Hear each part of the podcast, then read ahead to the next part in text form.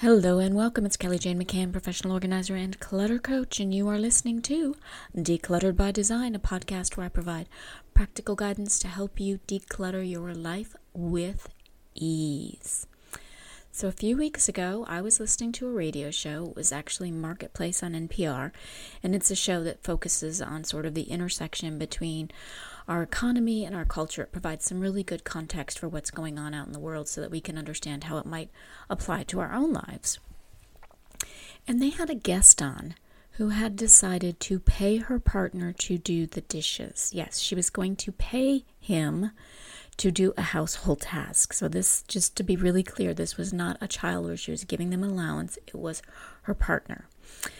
And the issue was that he let the dishes pile up until there was a mountain in the sink, and she just was not down with that. And they actually had a deal, and that was that she did the cooking and he did the cleaning up.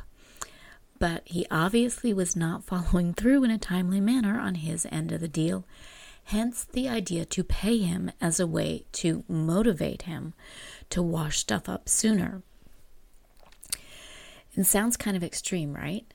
But she was to the end of a rope. She was like tired of arguing, sick of pleading, done with the nagging, and she just wanted the dishes cleaned on a daily basis. So, why am I sharing this anecdote with you? Because they could have solved this problem if they had done just one thing. They could have eliminated all of that tension, all of that arguing, if they had simply set tighter limits on the number of dishes they owned to begin with.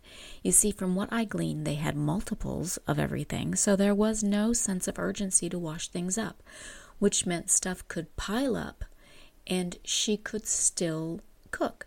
So he could let all of all of the dishes pile up, and she could still um, go ahead and make a meal, which meant that obviously, right, the quantity of dishes and cookware that they owned exceeded what they really needed. So, if they had simply set some limits on what they owned, it would have been impossible for this problem to have ever become an issue between them to begin with. Now, I know at first blush Setting limits probably sounds like a constraint, and it is. It is definitely a constraint. And I know people generally try to free themselves from constraints, but in this case, it is a constraint that's going to empower you. It's a constraint that we should all welcome. It's going to reduce our level of responsibility and our workload.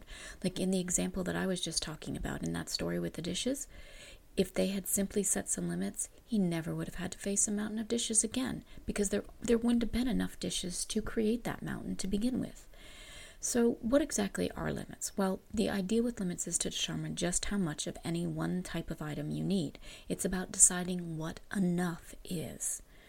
And why would you want to do this?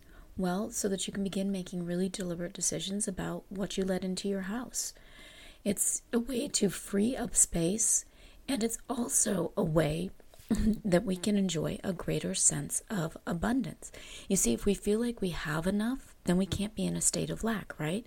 If I feel like I already have enough dishes, I can't be wishing for more or feeling like maybe I don't have enough. Unfortunately, most of us never take time to consider what enough is. And if we don't know what enough is, we will never know when to stop acquiring more. And that's really important because if we don't know when to stop acquiring more, we're going to wind up with clutter. So that's why setting limits is so essential.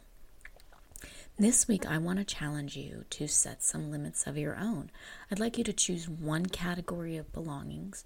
It could be a certain genre of books, it could be summer t shirts, it could be sets of towels per family member, it could be juice glasses, it could be anything. Just choose a category and then choose a limit. Decide what enough is, and then begin to let go of the excess and see how it feels. I'll close this episode by sharing a Buddhist proverb with you. It is one of my favorite sayings, and it is so simple. It is enough is a feast. Yeah, enough is a feast. That's why you set limits, so that you can feel that sense of abundance, so that you can control the clutter, so that you can free up space, so that you can free yourself from responsibility. I'd love to know what you thought about this episode. You can find me everywhere at Organizing Maven, and you can provide whatever kind of feedback you would like.